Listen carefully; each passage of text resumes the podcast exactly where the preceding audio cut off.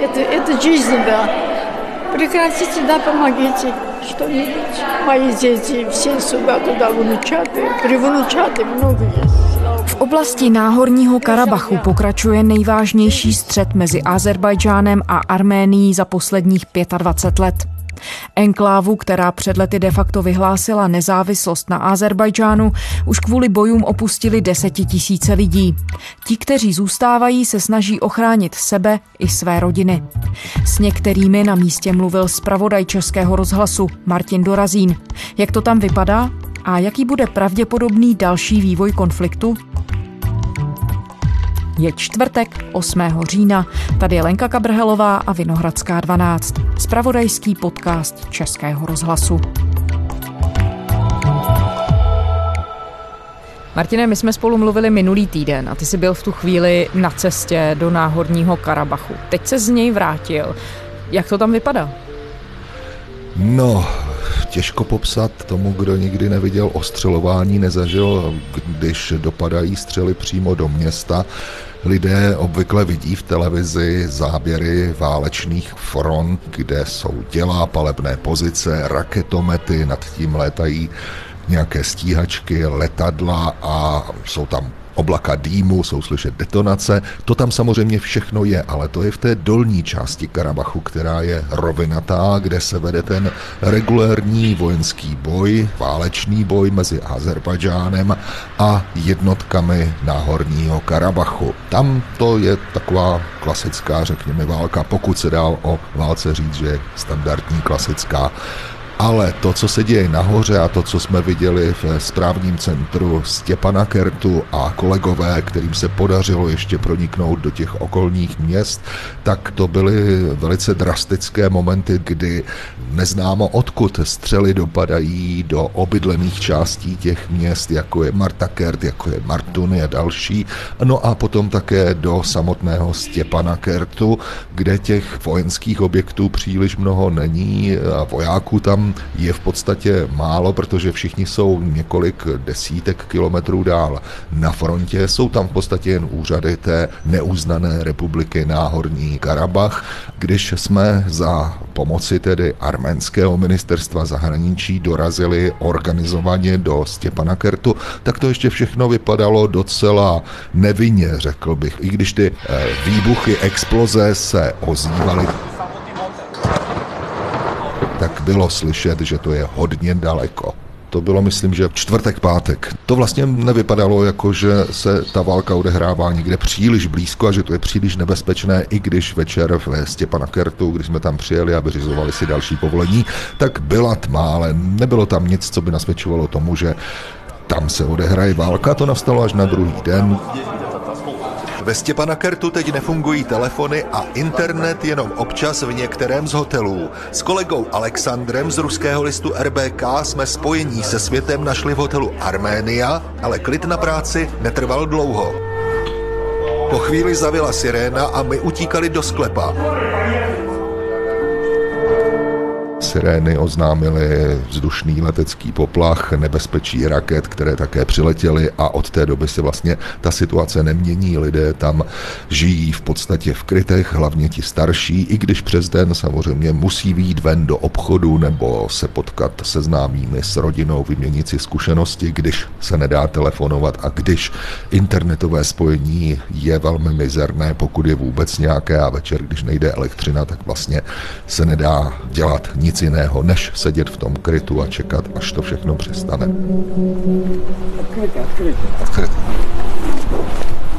No ty si taky posílal jednu reportáž, Martine, přímo z toho krytu. Jak to tam vypadalo? Můžeš nám to popsat?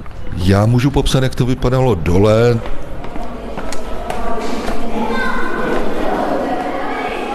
to byl kostel, kde je podzemí, ta krypta, tam se schromažďovaly hlavně ženy, děti, několik mužů, přinesli si zvenku lavičky a na ty si rozprostřeli prostěradla, nějaké matrace a podobně a vlastně tam žili už od počátku toho konfliktu v neděli 27. září. A kolik člověk? Здесь, наверное, 50-60. Вот. Сейчас не здесь, да, не здесь.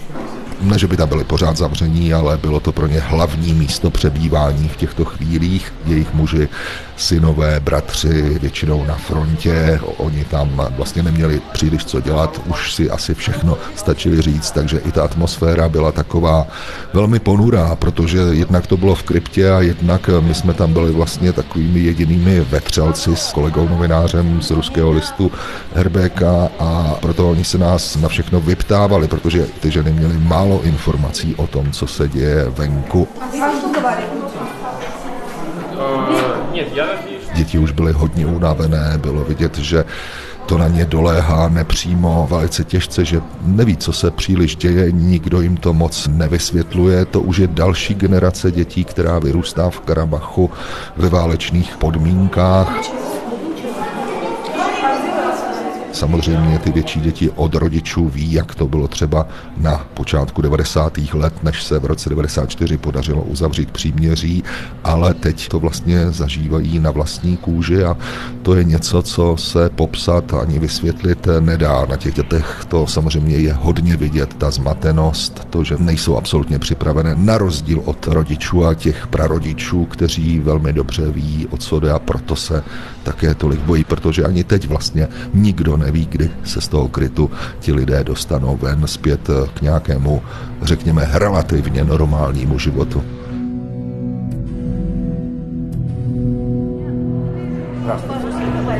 По-русски, да? У меня 90 лет.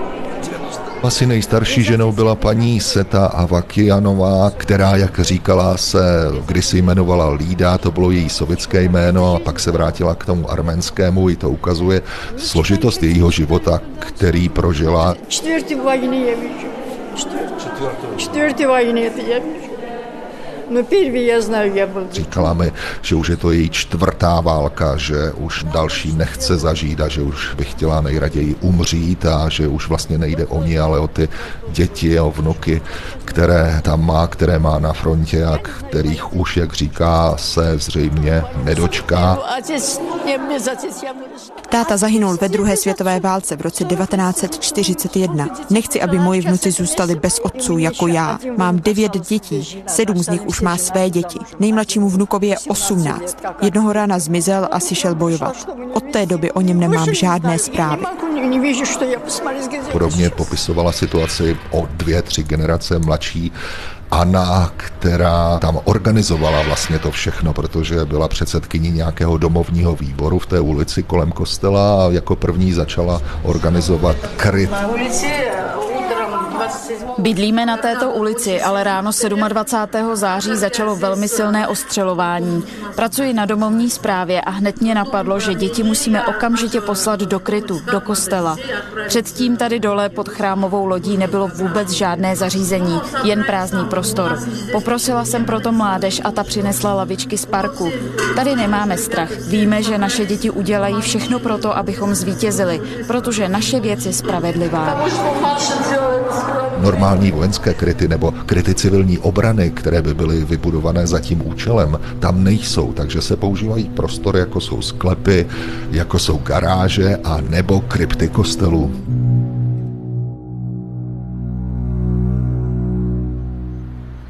Martin, jakým způsobem tam funguje třeba zásobování a mají lidé vůbec základní běžné propriety, které potřebují k životu?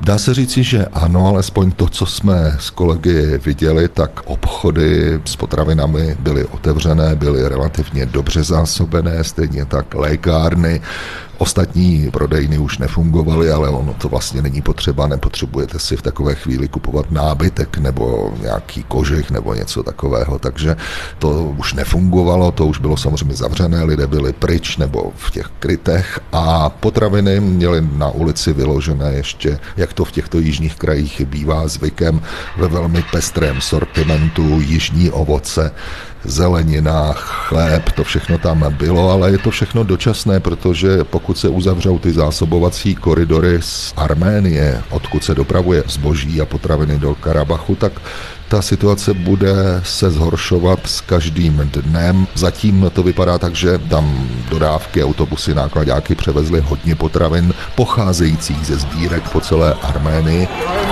Tady na severním bulváru který protíná centrum Jerevanu. To vypadá, jako by byl krásný ještě opravdu letní den. Lidé posedávají na lavičkách, chodí po obchodech, ale už v parku o kus dál se atmosféra pronikavě mění. Sem do parku u centrálního náměstí republiky přinášejí lidé krabice plné jídla, těstoviny, polévky v sáčku, cukrovinky pro děti, mouka, olej, takové ty základní věci, které odvezou do náhorního Karabachu takže při nejmenší několik týdnů tam nebude nedostatek potravin nebo léku, kromě nějakých specializovaných pro starší lidi, kteří potřebují ty léky brát pravidelně každý den. Tam by mohl nastat asi velký problém, podobně jako se zraněnými, protože když je ve městě Stěpanaker cílem každý dům, jakýkoliv, jak jsme viděli, civilní, necivilní, polovojenský nebo domněle vojenský i nemocnice, tak je problematické tam ty lidi ošetřovat. Nejlépe je, když když je vezou sanitkami, což dělají a viděli jsme mnoho sanitek cestou do arménských nemocnic do bezpečí, ale když i tato linie života pro ty lidi se přeruší, pak to bude obrovský problém. Co tedy s těmi zraněnými, protože polní nemocnice všechny neošetří, navíc jsou sami v zóně, která je potenciálně velmi nebezpečná, takže pokud je o tu humanitární situaci, je potřeba to velice pečlivě sledovat a když nastane moment, kdy bude přerušeno jakékoliv pozemní spojení s Karabachem, tak nastane zřejmě čas pro nějakou i mezinárodní humanitární akci a daleko větší tlak na ty válčící strany, aby umožnili alespoň tedy dopravu těch humanitárních materiálů, léků, obvazů, to, co bude potřeba. Martina, co ti tam na místě lidé samotní říkali o tom, jak oni vnímají tu situaci? Tak oni se ocitli ve velmi složitém momentu, kdy jak si to zmiňoval, obývají enklávu, která dnes už tedy od té války, která skončila v roce 94, je vlastně výhradně arménská. Nicméně na azerbajdžánském území nikdo tu enklávu neuznává jako samostatnou entitu. Je podporovaná arménskou armádou. Arménie i OSN ostatně vyzývala k tomu, ať ukončí okupaci. Jakým způsobem tohle všechno vnímají lidé, kteří jsou uvnitř té enklávy? No, možná, že bychom měli připomenout, že Arménie neuznala nezávislost Náhorního Karabachu, protože takový byl výsledek těch jednání, kompromisu a podmínek, které je umožnili nakonec tedy relativní klid zbraní, uzavření příměří. Ta válka v podstatě neskončila, ty incidenty tam byly po celou dobu těch 90. let, tu svědčí tu s menší intenzitou a rizikem většího konfliktu a uznání vlastně se dočkal na Horní Karabach pouze ze strany podobně v úvozovkách postižených kvázi republik, jako je Jižní Osetie nebo Abcházie, jinak nic. A pro obyvatele Karabachu, se kterými jsem mluvil, by bylo důležitým gestem, kdyby se nezávislost této enklávy podařilo uznat nebo dosáhla širšího mezinárodního uznání. Ono to nebude nikdy úplné, samozřejmě. Azerbajdžán nikdy se nesmíří s nezávislostí této části území, které považuje za své, ale mezinárodní uznání ze strany některých států by zcela jistě působilo jako takový tlumič, jako nárazník před možná rozšířením toho konfliktu, před dalšího eskalací, i když samotný problém toho Karabachu to asi neřeší, ale to mi tam povídali místní lidé, kteří říkali, že ten problém Karabachu by se měl řešit samozřejmě jednáním, ale zároveň tak, aby to řešení už bylo jednou provždy, aby nebylo takové polovičaté, jak jakého se dočkali v 90. letech a které, jak vidíme, vedlo zase jenom k další válce, aby to nebylo jenom takový odložený mír s perspektivou dalších bojů pro další generaci za dalších 20 let, řekněme. Takže takové jsou názory těch místních. A jak oni si sami svou budoucnost představují? Dovedou si představit, že by fungovali v rámci Azerbajdžánu například, nebo si dovedou představit jenom výhradně to, že jsou samostatnou enklávou uvnitř Azerbajdžánu? Těžko říci, jaká je obecná představa, jestli se představa těch lidí liší od představy jejich politického vedení, které je nesmírně neústupné v otázce nezávislosti Náhorního Karabachu či jeho možného připojení k Arménii. Toto téma se raději z politických důvodů nezmiňuje, spíš se mluví jen o té nezávislosti Náhorního Karabachu a pro politické vedení a pro válečné veterány účastníky těch válek v 90. letech je naprosto nepředstavitelné, aby se vrátili pod zprávu Azerbajdžánu. Možná by pro ně bylo řešením, kdyby tam byly nějaké skutečně mezinárodní jednotky OSN, neutrální síly, které by jim zajistily, že tedy sice nebudou mít úplnou nezávislost, ale nebudou tak úplně součástí Azerbajdžánu. Té nenávisti mezi těmi národy, hlavně Karabachu, Armény z Karabachu a Azerbajdžánci je tolik, že to nevypadá na to, že by se chtěli nebo vůbec mohli nějakým způsobem začlenit do Azerbajdžánu a mezinárodní společenství nechovat velkou důvěru vlastně ani k diktátoru Azerbajdžánu Alijevovi, který není žádnou zárukou, že tam nedojde k masakru, kdyby teoreticky Náhorní Karabach přistoupil na jakousi formu soužití v podobě autonomie a spolupráce s těmi azerbajdžánskými úřady. Azerbajdžán zcela jistě nepřistoupí na to, aby si Karabach ponechal zbraně a když tam se nebudou mít čím bránit, tak to může dopadnout velmi špatně a jde o, řekněme, 100 tisíc lidí. Samozřejmě ty vztahy jdou zpět na stovky, možná tisíce let. Sami Arméni říkají, že tam jsou tisíce let. Náhorní Karabach byl před tou válkou místem, kde žili nejenom Arméni, ale také právě Azerbajdžánci a i další etnika. Co se stalo všechno s místy, kde žili právě třeba azerbajdžánské komunity? Jsou ta místa stále viditelná? Kde ti lidé jsou? Je debata v tuhle chvíli v Azerbajdžánu taková, že by se chtěli vracet na území Náhorního Karabachu? No určitě ti, kteří tam žili a mají tam své předky, tak by se tam chtěli za normálních okolností vrátit, ale ten návrat samozřejmě není absolutně možný kvůli té mezilidské nenávisti kvůli tomu, že by se ocitli mezi nepřáteli. Azerbajdžánci tam skutečně žili jako další národnosti, ale žili hlavně kolem Karabachu a v jeho jiných částech. Dodnes žijí v severním Karabachu, v těch vesnicích, které ovšem arménská strana používá jako nárazníkové pásmo kolem náhorního Karabachu, které je zhruba stejně velké jako sám Karabach a právě to bylo velkým trnem v oku Azerbajdžáncům, kteří už se zdálo se trošku smířili s existencí jakési enklávy uzavřené na Horní Karabach, ale to obrovské nárazníkové pásmo to považovali za projev agresivity a projev rozšiřujícího se vlivu Arménů v této oblasti, takže není vůbec představitelné, že by se do těchto vesnic azerbajdžánské obyvatelstvo vrátilo, protože mimo jiné tam se teď bojuje. No, jak to líčíš, tak samozřejmě vidět, že obrovské množství strasti a emocí na obou stranách. Jakým způsobem, Martine, fungují teď právě tyhle nárazníkové oblasti, protože se zdá, že ten konflikt se tedy přelil ze samotného náhorního Karabachu právě i na tahle místa a už zasahuje civilní obyvatelstvo i vně té enklávy. Ano, zasahuje jako v každé válce civilní obyvatelstvo strádá, protože pro rakety toho sovětského staršího typu které jsou velmi nepřesné. Je tedy možné, že se trefují do objektů, které nejsou vojenskými. Jedna i druhá strana se z toho navzájem obvinují. Arménie a Azerbajdžán se navzájem obvinují z ostřelování civilních cílů.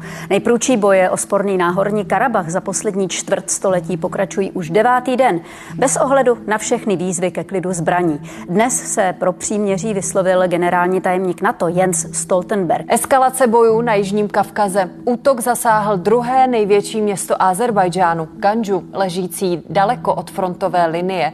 Baku viní arménské síly. Mezinárodně neuznané vedení náhorního Karabachu tvrdí, že cílilo na vojenské letiště. Je hlavního město Ganja, kde je velké vojenské letiště, odkud startují ty drony, které potom ostřelují Karabach a Ganja byla právě zasažena arménskými střelami, i tedy civilní objekty a civilisté. To je zřejmě nadevší pochybnost ale musíme si uvědomit, že tomu předcházelo rozsáhlé bombardování arménských měst a vesnic právě v Náhorním Karabachu, tam, kde, jak jsme na vlastní oči viděli, absolutně žádná vojenská struktura v dohledu nebyla a to ostřelování města plošné v podstatě stále pokračuje. Sláva Bogu, zde u nás padí netu. Pan Armen z Ministerstva pro mimořádné situace říká, že na místě nebyli žádní mrtví, ale pouze zranění. No, a nešlo v žádném případě o objekt vojenského významu, protože příslušníci Ministerstva pro mimořádné situace zbraně nenosí. Jsou to záchranáři tom momentu, kdy jsme se přiblížili k budově, viděli jsme rozbitá okna, ale dál už jsme se nedostali, protože v tom momentu se ozvala siréna a musíme utíkat rychle pryč a skrýt se za nejbližší zdí.